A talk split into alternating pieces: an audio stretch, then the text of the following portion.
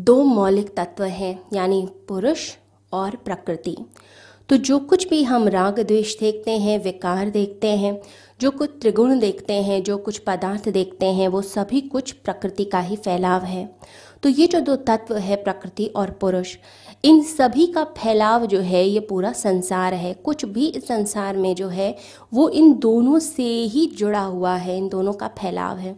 तो हम जो भी पदार्थ देखते हैं, जो रंग देखते हैं, जो रूप देखते हैं, उन सब की उत्पत्ति प्रकृति के कारण होती है और वह सब लीन भी प्रकृति के अंदर ही हो जाते हैं। तो प्रकृति माँ की तरह उनको जन्म देती है और उसके बाद मृत्यु बनकर उनको लय भी कर देती है, उन सब चीज़ों को अपने में लीन कर देती है। ये जो दो शब्द प्रयोग में आए हैं गीता में, प्रकृति और पुरुष, यह सांख्य के शब्द हैं। प्रकृति, अगर इस शब्द को हम ध्यान से सुने, जो सांख्य का शब्द है, सांख्य यानी सांख्य शास्त्र, तो इसका मतलब क्या होता है?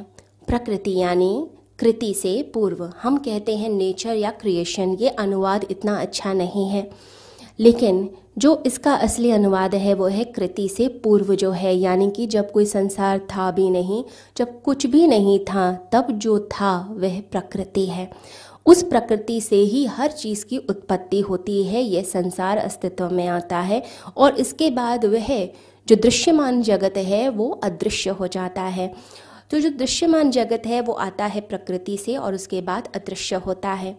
पुरुष, यह भी सांख्य शास्त्र का शब्द है जिसे गीता में श्री कृष्ण ने प्रयोग में लिया।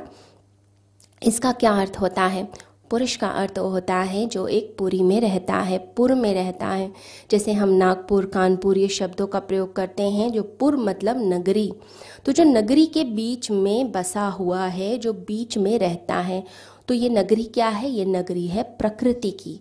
तो प्रकृति के अंदर सारी घटनाएं घटती हैं और जो पुरुष होता है, जो चैतन्य होता है, जो मेन तत्व है, वो जो एलिमेंट है वो बीच में रहता है। तो जो पाप और पुण्य होते हैं वो पुरुष को छू नहीं पाते, स्पर्श नहीं कर पाते। यदि हम अपने जीवन को होश पूर्वक बिताते चले जाते हैं तो हम सुख दुख के पार होते हैं। इसलिए भगवान श्री कृष्ण एक और श्लोक का प्रयोग करते हैं, चितात्मना प्रशांतस्य परमात्मा समाहिता शीतोष्ण सुख दुखेषु तथा मानापमानयोः।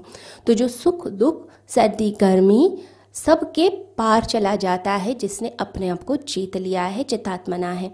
तो जो पुरुष है, जब हम होश में रहते हैं तो इस पूरी में, इस पुर में जो कुछ हो रहा है, इस नगरी में जो कुछ घटनाएं घट रही हैं, हम होश में रहकर हम उन सब के पार हो जाते हैं। तो सुख और दुख ऐसा लगता है बाहर ही घट गए और मेरे भीतर जो आनंद है वो वैसा का वैसा ही रहा है।